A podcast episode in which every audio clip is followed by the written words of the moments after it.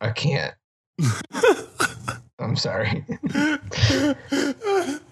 I had a thought to, to put after that, and I totally just forgot it.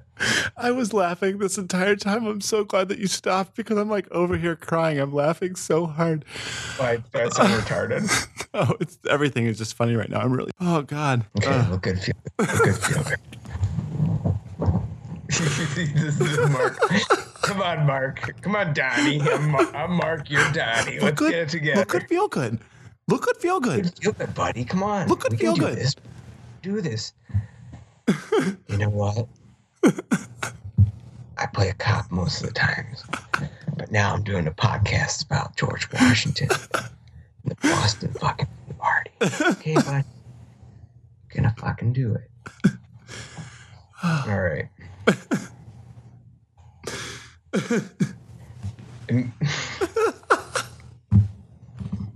Get it out. Sorry. oh, oh, breathe. Look good. Feel good. Okay, go for it.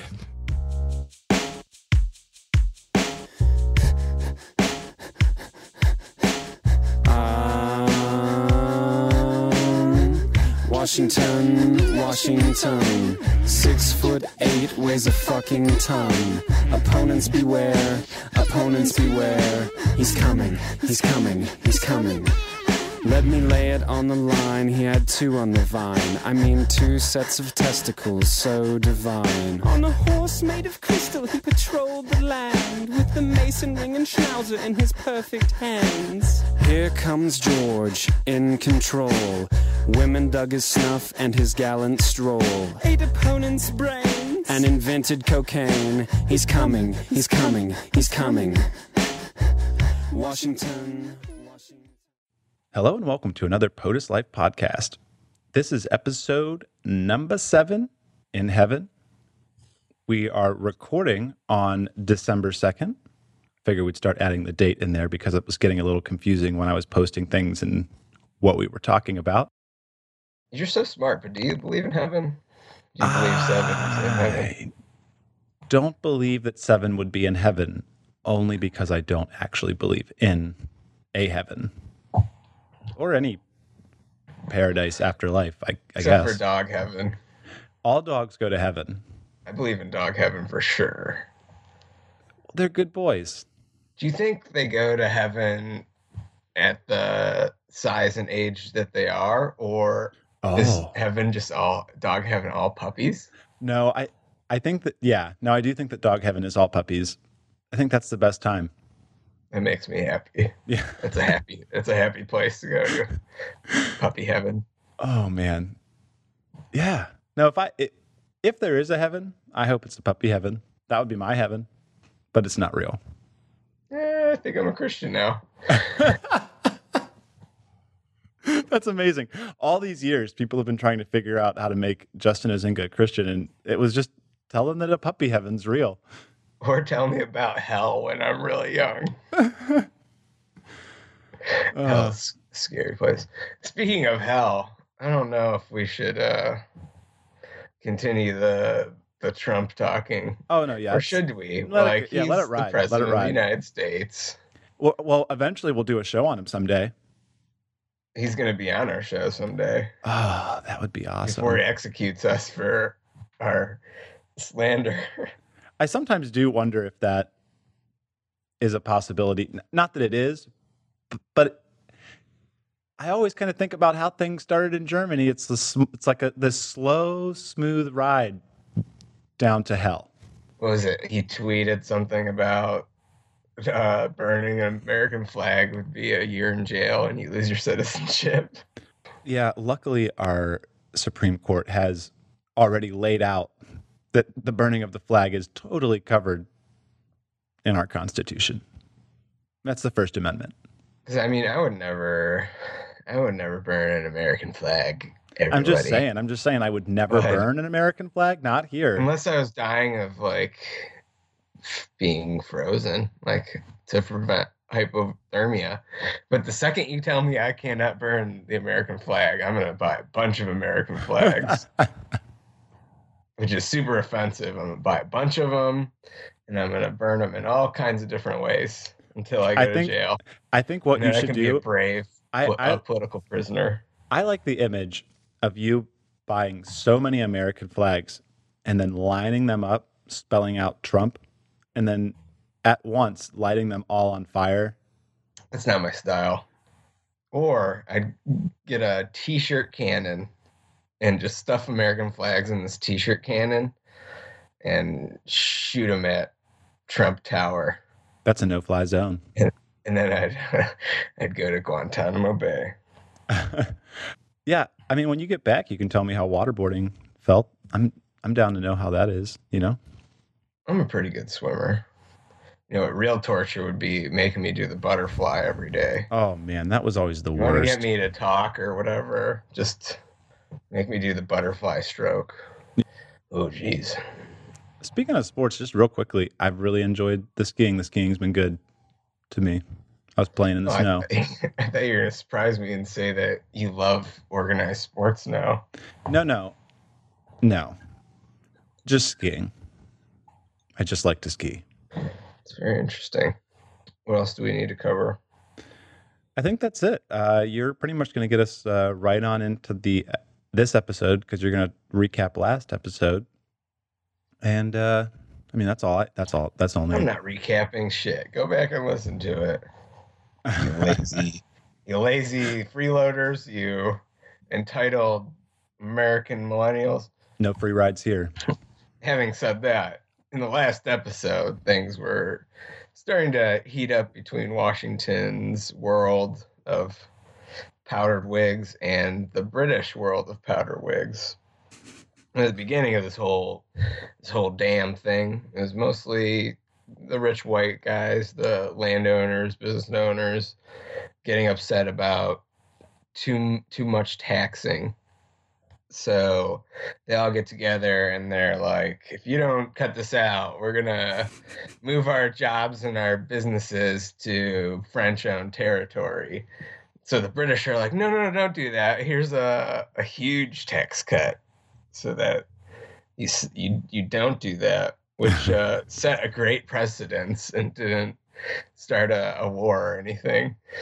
So they they cut out a lot of the taxes, with the exception of tea, which, unless you don't have a high school diploma, you should know about this. Now, when you think of the cliff notes of the American Revolution, you probably associate tea with the colonists being really pissed off about tea. They and up north they're dressing up like Indians and they're throwing that shit in the Boston Harbor. Which when you think about it, that must have been a really exciting time to to live in Boston. Like you just dressing up and vandalizing things. Sounds like fun to me. protesting. That actually sounds like something that you have actually done before. I don't know. Maybe not. Throw tea in the harbor? No, no, dressed up and then gone to protest. Oh yes, I. you know they're called. They were called tea parties. so yeah, you actually did go do this then. Yeah. Yeah, yeah. I, I'm not a tea partier. No, I you, didn't do it like that. No. but we're not going to tell people how I how I did that. how you dressed up like a Jew and went went That to might that might affect my employment opportunities in the future. copy, copy that. Okay, so they're doing the whole tea thing, the Boston Tea Party. Woo! but really things were much more relaxed on down Williamsburg. For a while, it looked like things would go back to normal for the Virginians. George was supposedly still critical of the crown, though, through what we see from his correspondence and shit like that.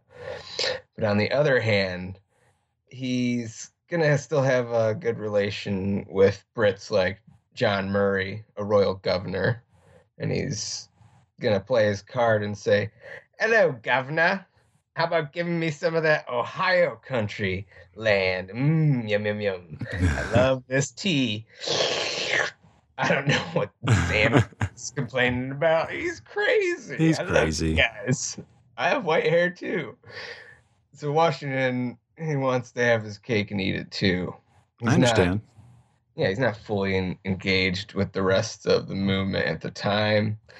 He's sort of like Aaron Burr's character in Hamilton the musical. Give us the verse, drop some knowledge. Mm-hmm. Good luck with that. You're taking a stand. you spit, I'ma sit. We'll see where we land. The revolution's imminent. What do you stall for? If you stand for nothing, Burr, what do you fall for? Yeah, Washington. He's on down Williamsburg. He gets reelected to the House of Burgesses. He's up to his usual practice of rewarding voters with food and cake and fiddling slave bands.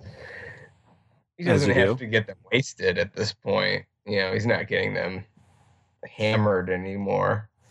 That was more of his, his young, wild days, his reckless days of voting. Yeah, he's bringing the cake this time. No, at this time, the, the colonies start to show more signs of unity.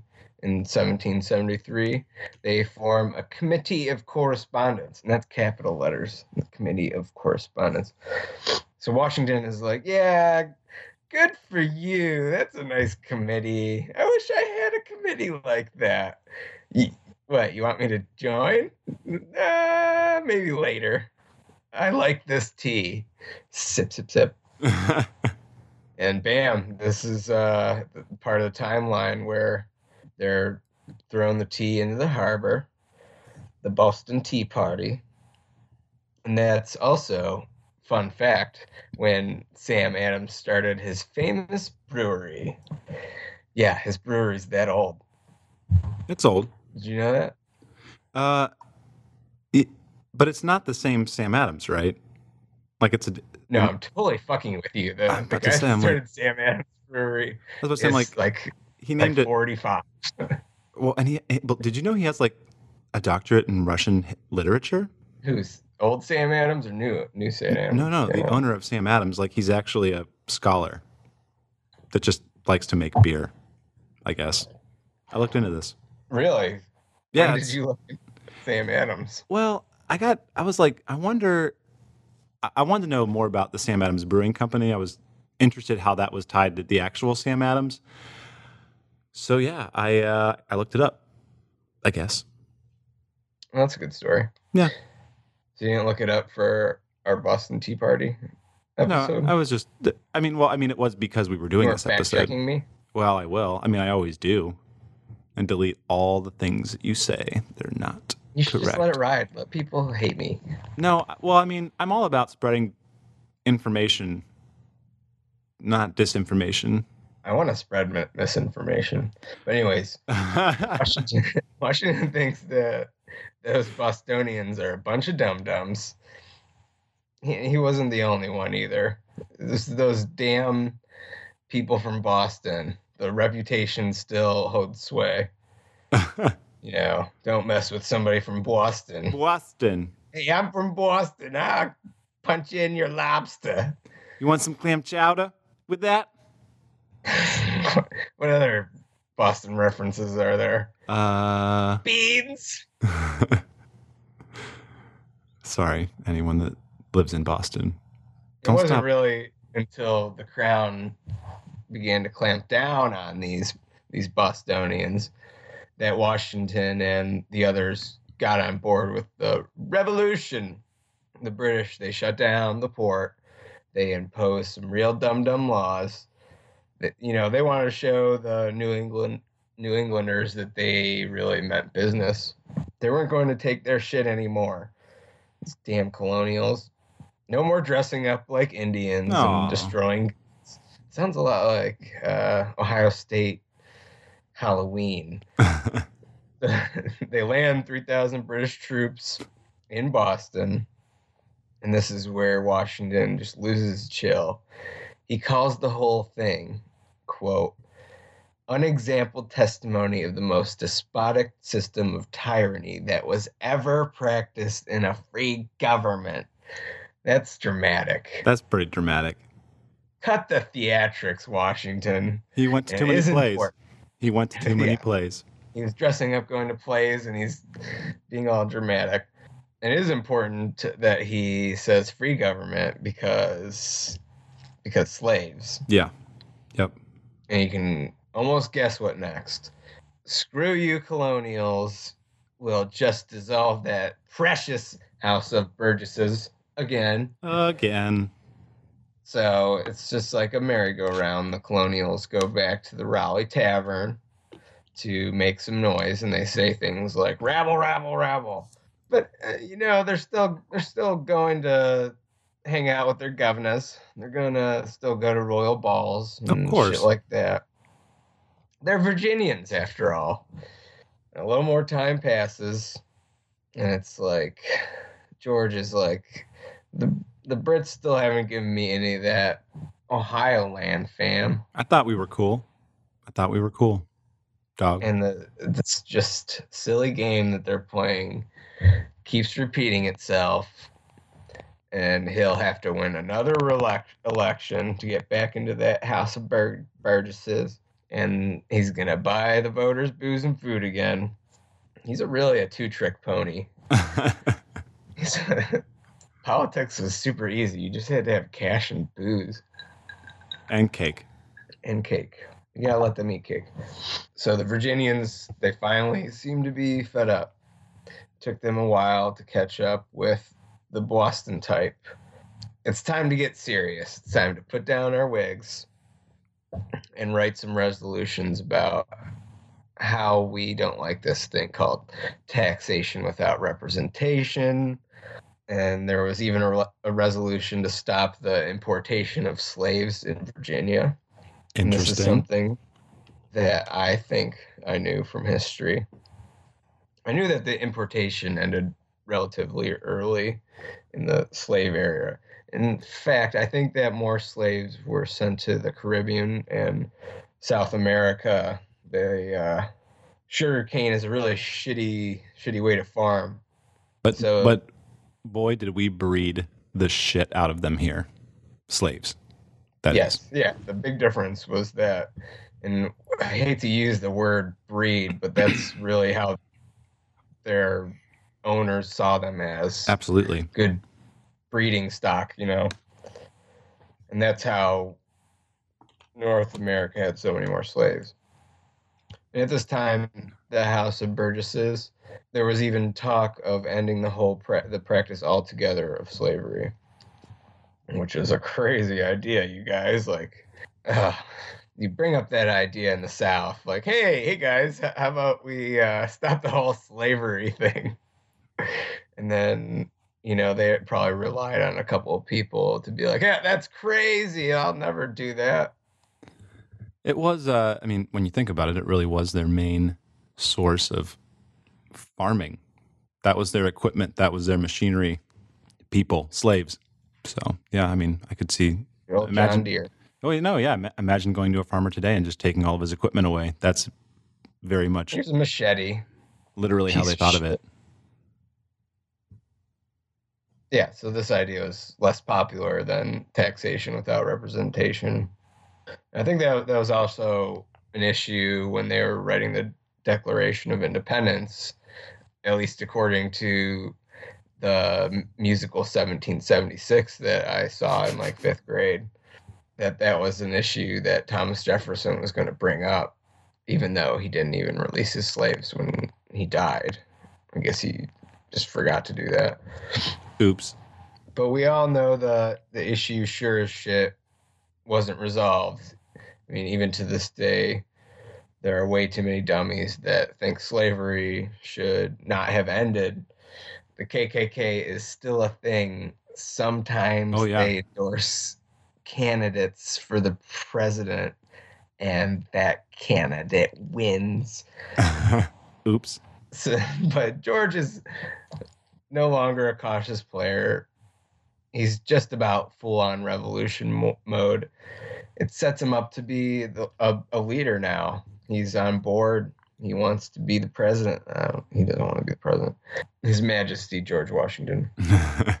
So the colonies now know that they have Washington on their side.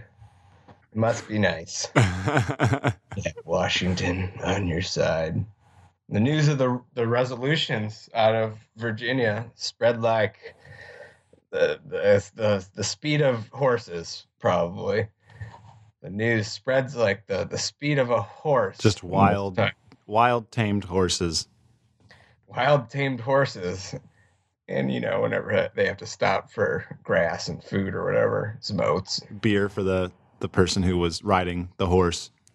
Yeah, that's is fat. It's not exact. They're not exactly spreading like wildfire. and as you can imagine, Washington's new firm militant stance probably made him look different than some of his longtime friends. Certainly not all of them were going to be on board at this point, or maybe ever. You know, they're going to fight against him.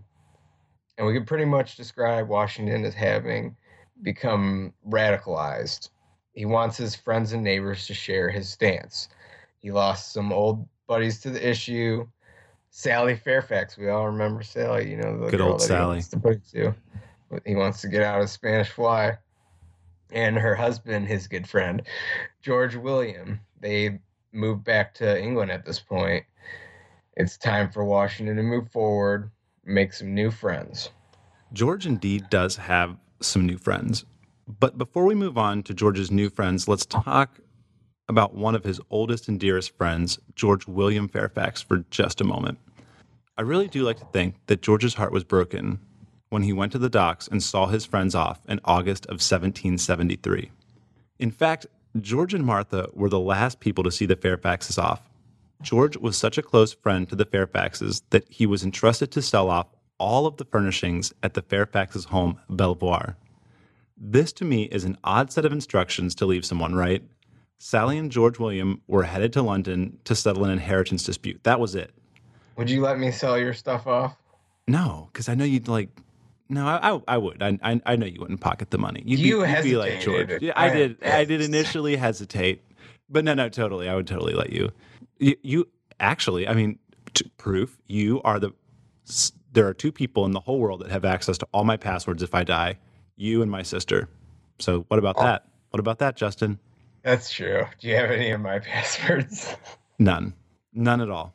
Uh, I got I gotta get on that. I also Yeah. have I have a list of uh, social media updates I want you to do after I if and after I die. Oh, I like that. you. Yeah, no, I, I will totally do it.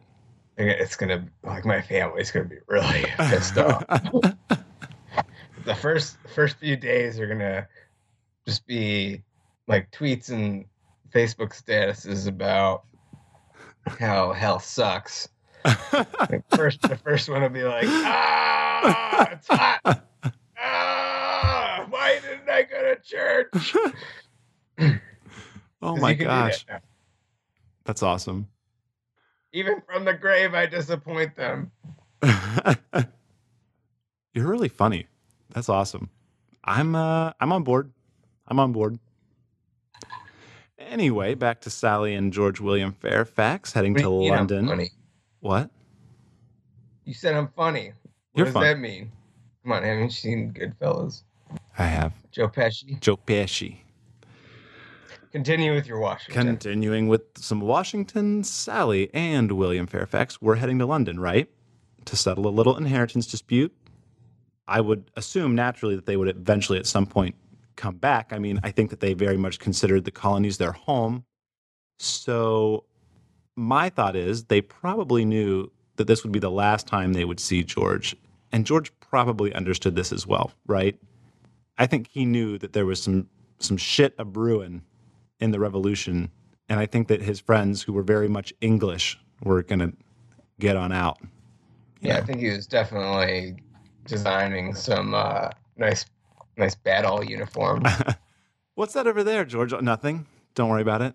Well, I- noticed you've been wearing a lot of blue trimmed in gold with some nice buttons and a sash. What's that all about, George? Oh, nothing. This is my wolf skin Nothing. riding cloak. No big deal here. Nothing to see, nothing to see. Anyway, in the summer of 1774, we can see George start to become a more and more radical revolutionary, as we could call it.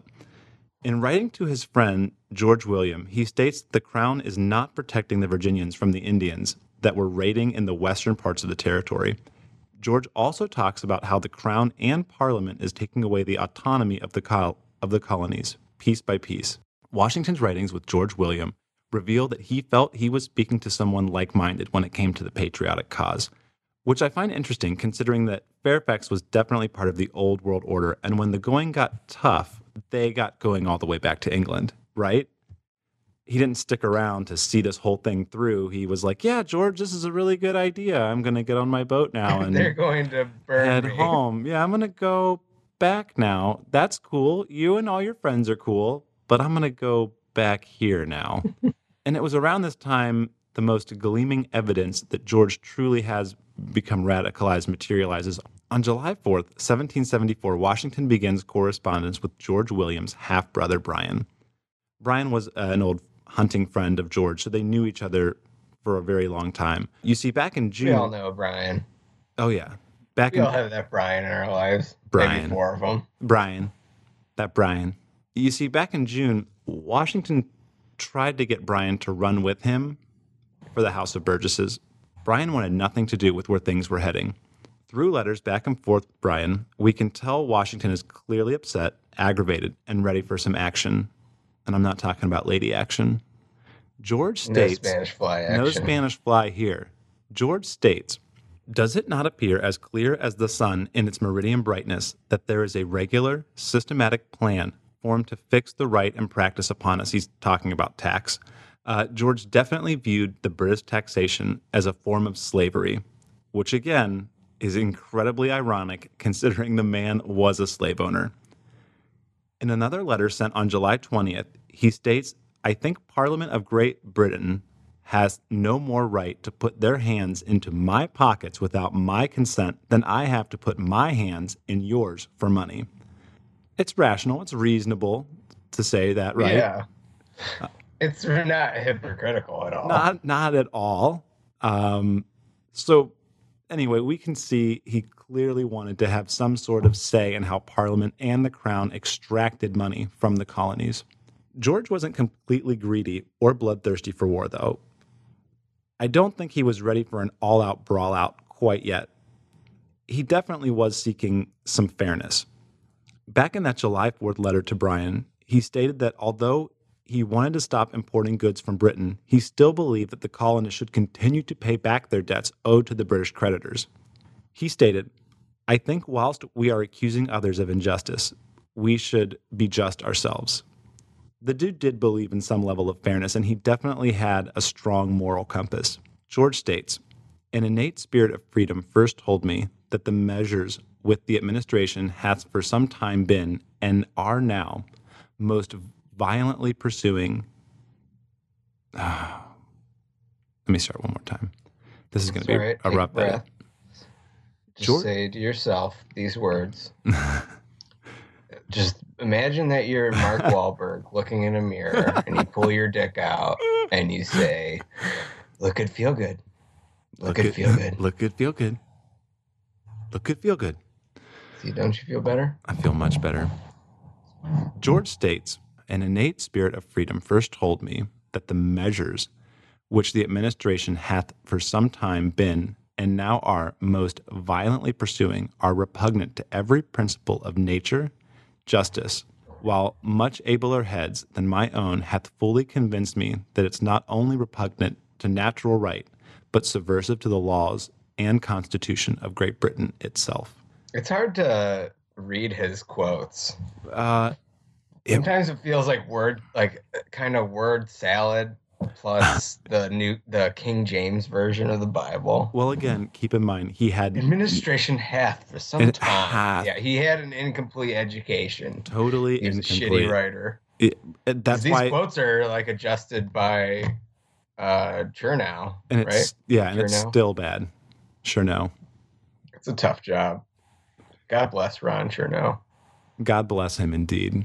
Come on our show. Anyway, uh, I had two big takeaways from that last statement, though. Um, George could admit that all the thoughts he was thinking were not his own. He does admit that, right? He says other people have convinced him. He wasn't afraid of seeking advice, which I actually find very interesting. Also, we learned that he is indeed being influenced from a group of people that were, as he puts it, abler than himself. And truly, they were. Sounds were. a lot like George W. Bush. George W. W. Man, I wish he No, I wish they would have substituted Jeb for for George W. nuclear. Nu- nuclear. I wanted to see a debate between Donald Trump and George W. Bush so bad. Ah, that would have been a that would have been a good one actually. You're kind of right. If I had, if God, that maybe exists, gave me the powers to do whatever I wanted, that's the first fucking thing I would do is go back in time and allow W to run for a third term. You. Because that's the only way that 2016 could have been m- more like Yakety Sax, song. Like, this is what the theme of 2016 sounds like.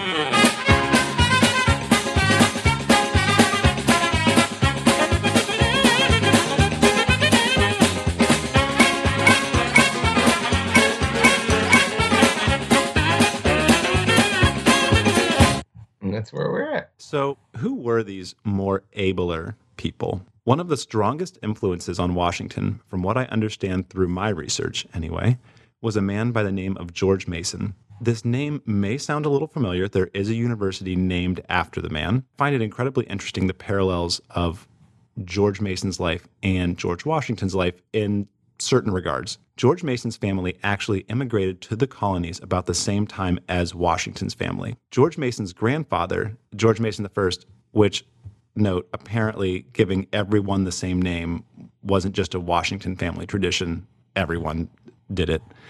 Upon his arrival to the colonies was given 50 acres for every person he transported on a voyage from England to the colonies due to that English Civil War we talked about. This land was passed down to the George Mason in our timeline. This made George Mason fairly wealthy to begin with. That's kind of the difference between Washington and Mason.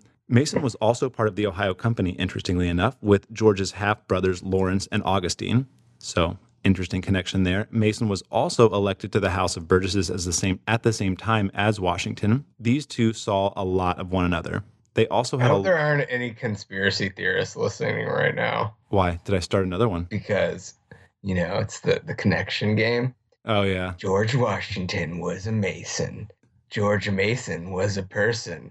George Washington, Mason, Mason, person, same time. Oh my God, they're the same person. That's sci-fi music in the background for you. I was just trying to make it dramatic. Man, government's messed up, man. Yeah, man. Yeah, Illuminati, man. The signs are From everywhere, the man. Beginning. Carry on.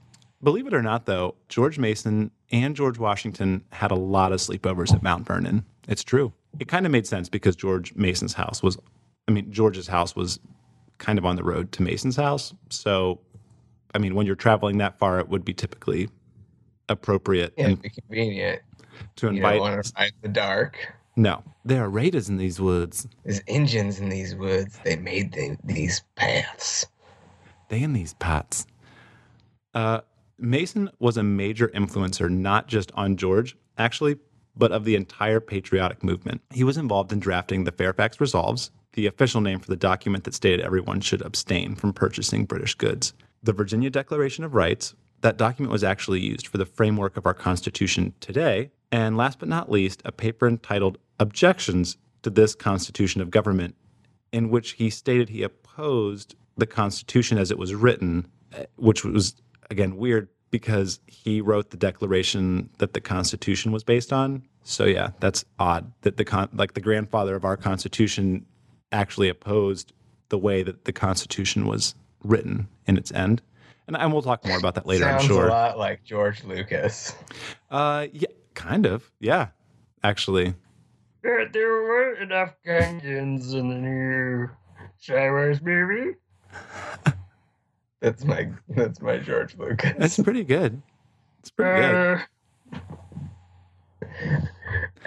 We digress. The point we're trying to make is stated best by historian Joseph Ellis and highlighted by Ron Chernow. George Mason probably helped Washington, quote, to develop a more expansive vocabulary to express his thoughts and feelings.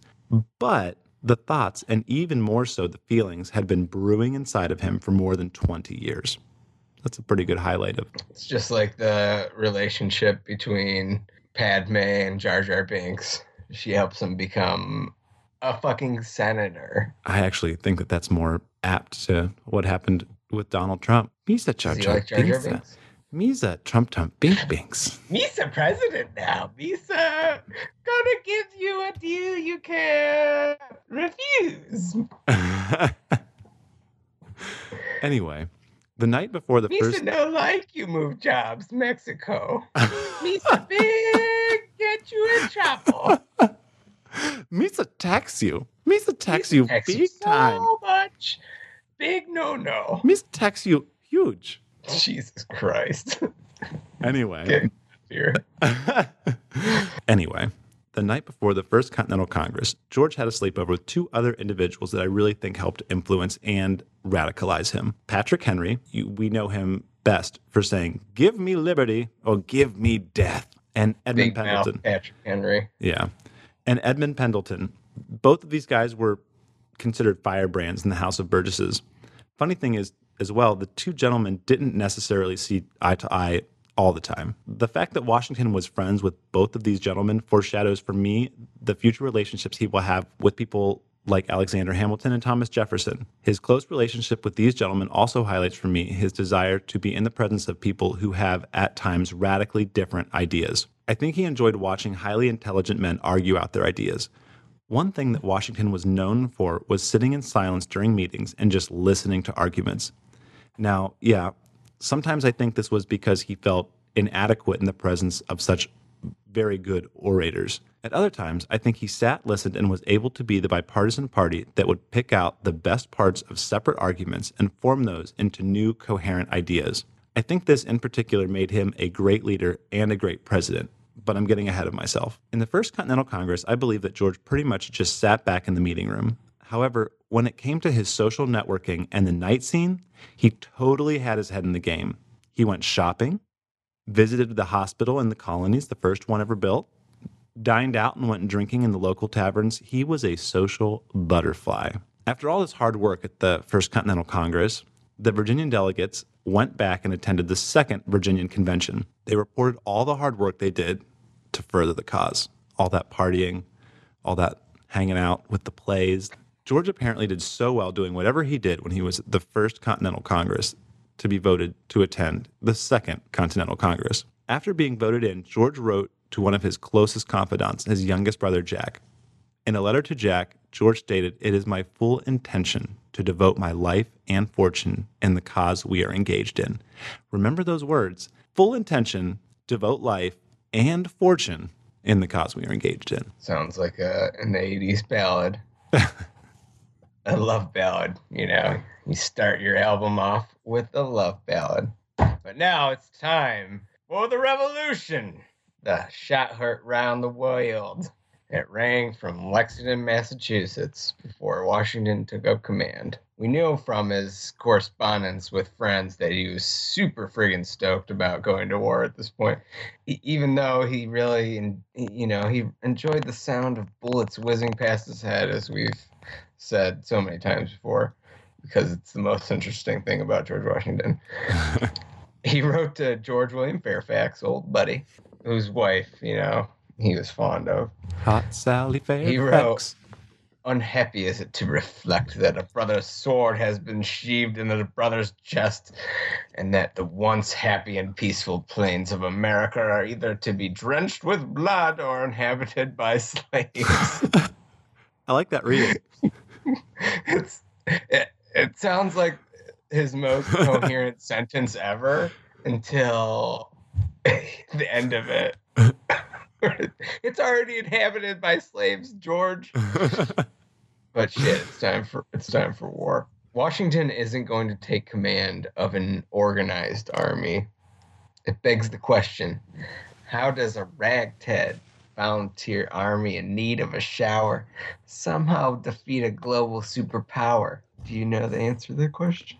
I was looking for my pen. Oh. Oh, yeah, you're in uh, the state of Washington right now, aren't you? Yeah. Yep. Must be nice. Must be nice. Hamilton. And Washington's military experience is, I mean, it's it's not a huge repertoire. He had a handful of disasters on the frontier during the French and Indian War. He was pooping his brains out most of the time. Uh, he goes from that to a planner to the leader of the Continental Army. Was he out of his depth? Does his win loss record tell us that he couldn't win a war on this big of a scale without so many other factors going in favor of the colonies? In the spring of 1775, George heads to the Second Continental Congress. And by the time he approaches Philadelphia, he is part of a large caravan with the same purpose. They are greeted by a gay pride parade. I mean, a, a parade. They are greeted by a parade. The, lev- the revolution is so hot right now. Everybody So is hot. hot with revolution. so hot right now. I think we mentioned in previous in a previous episode that he showed up at Independence Hall, now named Independence Hall, in his military uniform, kind of like, "Hey, I'm reporting for duty. I love Boston. Let's unite the colonies under one banner, and I'm a lead. I'm a lead them guys." He gets heavily involved in every aspect of the Congress and was regarded as the go-to guy for everything from military matter to a new currency. He, the revolution is hot right now. Washington is hot right now. Uh, pl- plenty of the delegates were confident that Lexington, Lexington and Concord were just minor setbacks in their relationship with the British. You know, we had the Loyalists. We had uh, who's that guy? Benedict Arnold Benny. people were flip flopping all over the place. And they were like, hey guys, let's just make nice. We don't need to put on our military uniforms yet, George.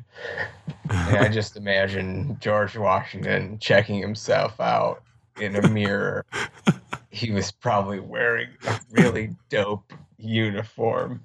oh, it was fresh. Oh, you guys, sure, let's reconcile with the British. I just like dressing up like I'm going to war.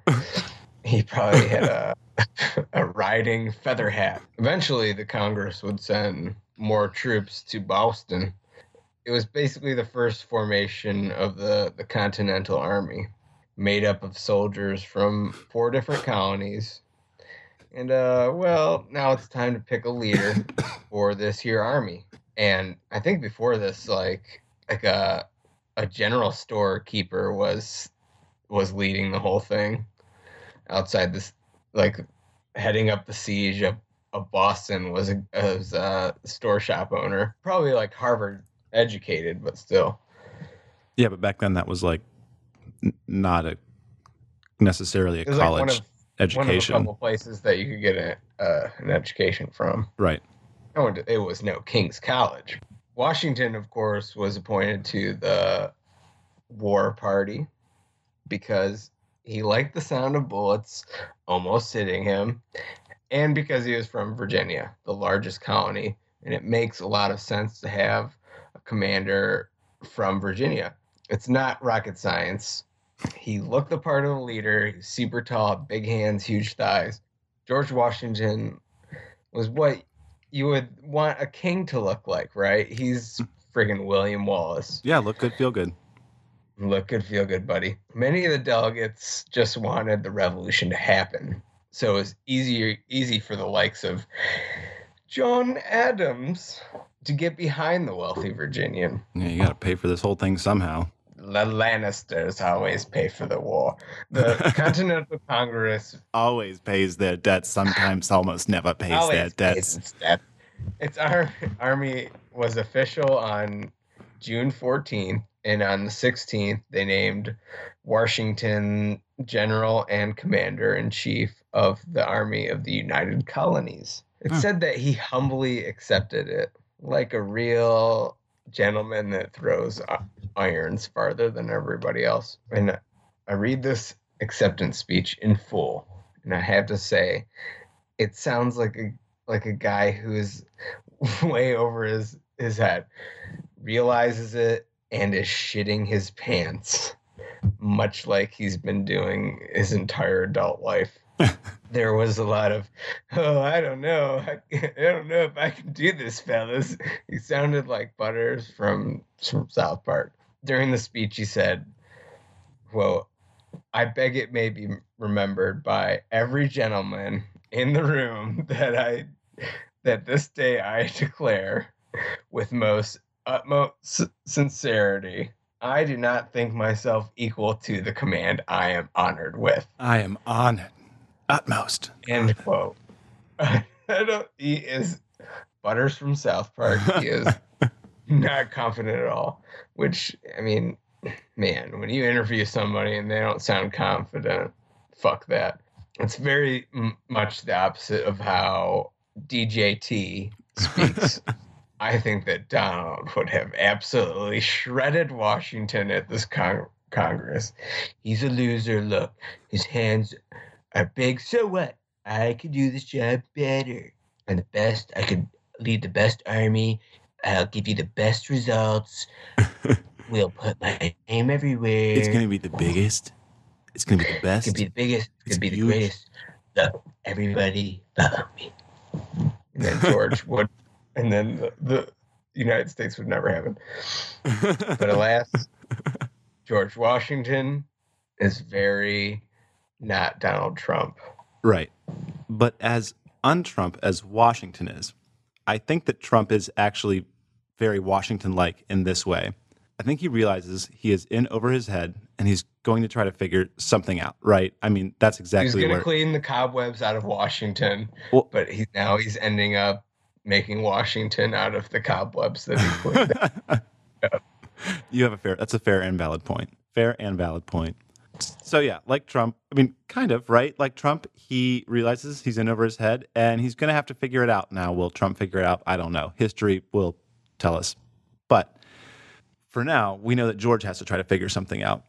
Speaking of Washington feeling not completely able to assume the position of command, I would like to read in full the letter Washington wrote to Martha right after he found out that he was the general. I know this probably sounds like a horrible idea. The letter is a little long, but I actually think it's important to take a moment and read some words written by the man we are talking about. These are his thoughts transferred to paper by his hands.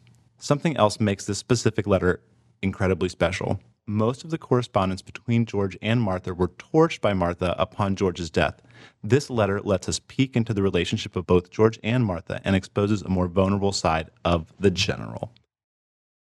My dearest, I am set down to write you on a subject that fills me with inexpressible concern. And this concern is greatly aggravated and increased when I reflect on the uneasiness I know it will give you. It has been determined in Congress that the whole army raised for the defense of the American cause shall be put under my care, and that it is necessary for me to proceed immediately to Boston to take upon me the command of it.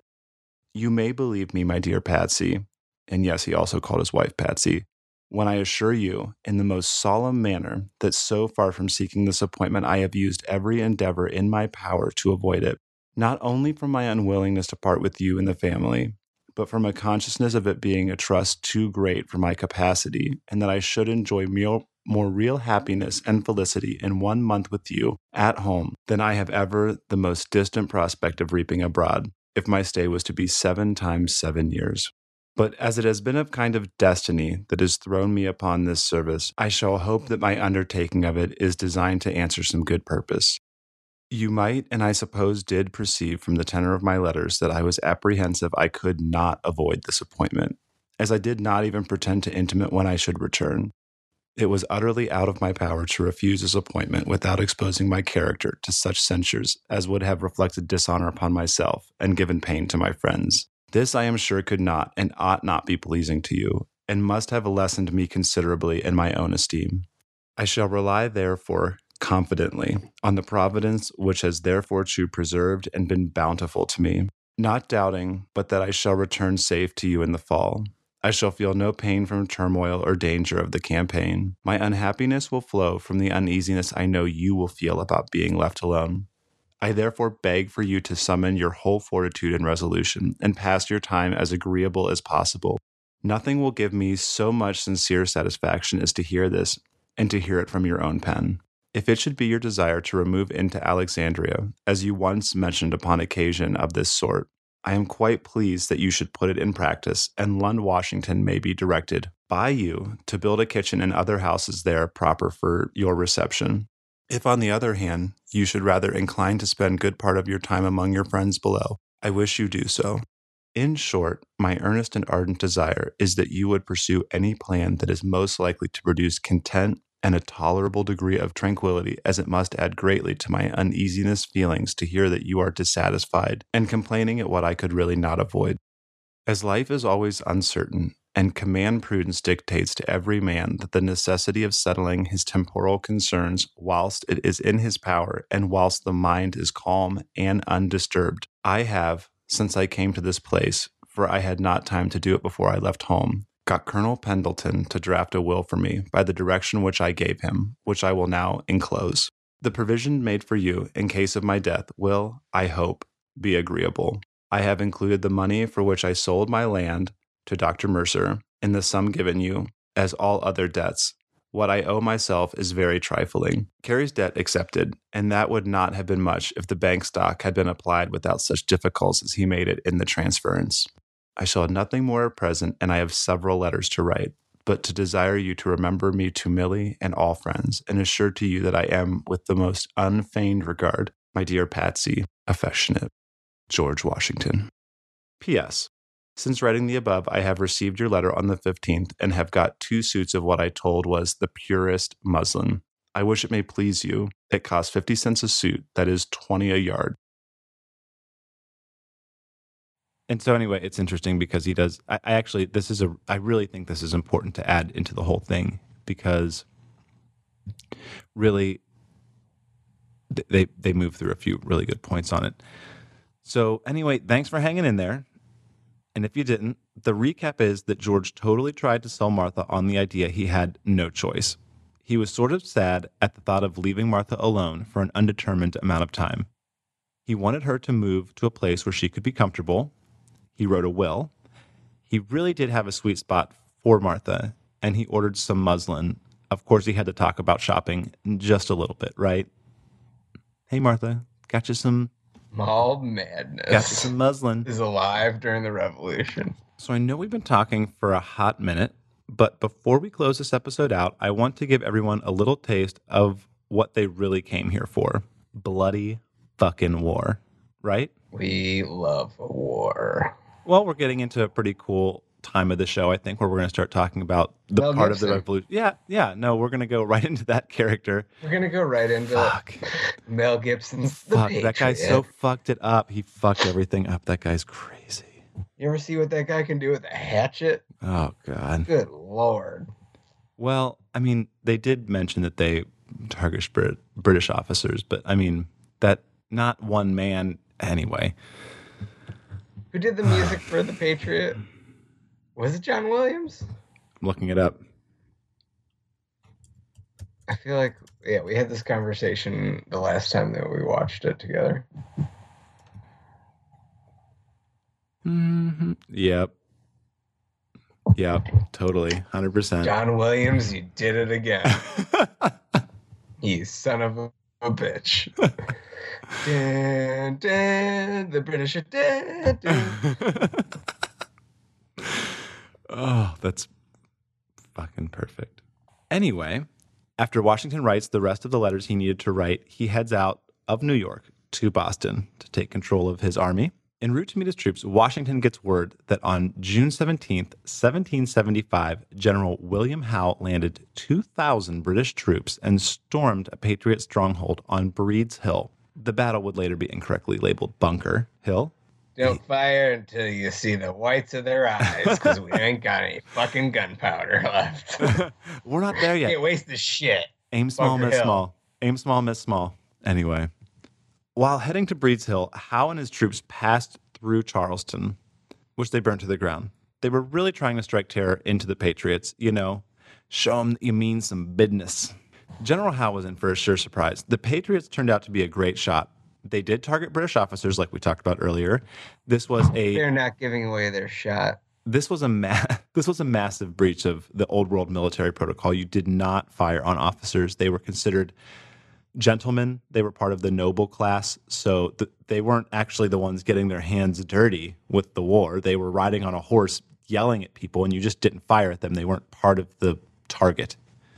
So anyway, Taking a page from the French and Indian war style of combat. No, totally. No, I mean, and that's it's actually very interesting. I don't want to get into it now, but eventually I do want to have a conversation about about the American guerrilla military war that they were fighting. I mean, really, they were fighting a very much. Designed by Mel Gibson. anyway, that day, he's a Time Lord? Mel Gibson is a Time Lord and he really was William Wallace and that guy from The Patriot. then if he really was these people, I'm not quite sure why he got the history so incredibly wrong when he made every single movie he's ever made. Anyways, way to kill my thunder. That's all I'm saying. That's all I'm saying. That's what I'm here for. I'm gonna bring I'm gonna bring a certain amount of credit to this show. We're not fucking around. Maybe we're fucking around a little bit.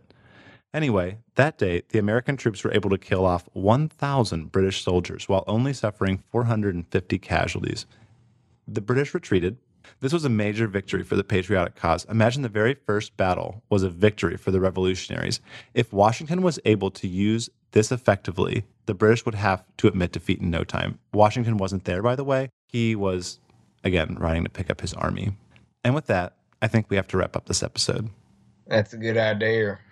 Thanks everyone for listening to another episode of POTUS Life. Please do us a solid by heading to iTunes or whatever platform you are listening on, leaving us a review. You know, even if you hate us, you can give us all the stars. We'll take all of them. And if you hate the show, leave us a review or a threat. And, if you've listened this long, what the fuck is wrong with you? Like, what the fuck is what wrong, with, you? No, I'm okay with hate. I'm okay with hate. Like people hate Skip Bayless, but they watch him every day. I'm okay with the, the hate listeners. Bring it on. If you're a Trumper and you want to argue with me, you can go fuck yourself. I'm not going to read your email. But also head over and check us out on Facebook. Like us, heckle us, leave us a message, draw dicks in George Washington's mouth. I don't care. And if you would like to get in touch with us, you can email us at contact at POTUS Life, and uh, we'll get back to you. I'll get back to you, I promise.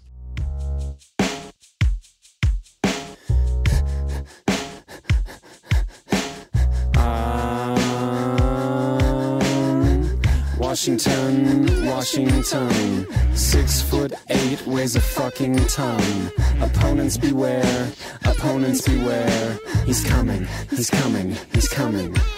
Let me lay it on the line. He had two on the vine. I mean, two sets of testicles so divine. On a horse made of crystal, he patrolled the land with the mason ring and schnauzer in his perfect hands. Here comes George, in control. Women dug his snuff and his gallant stroll. Eight opponents' brains. And invented cocaine. He's coming, he's coming, he's coming. Washington.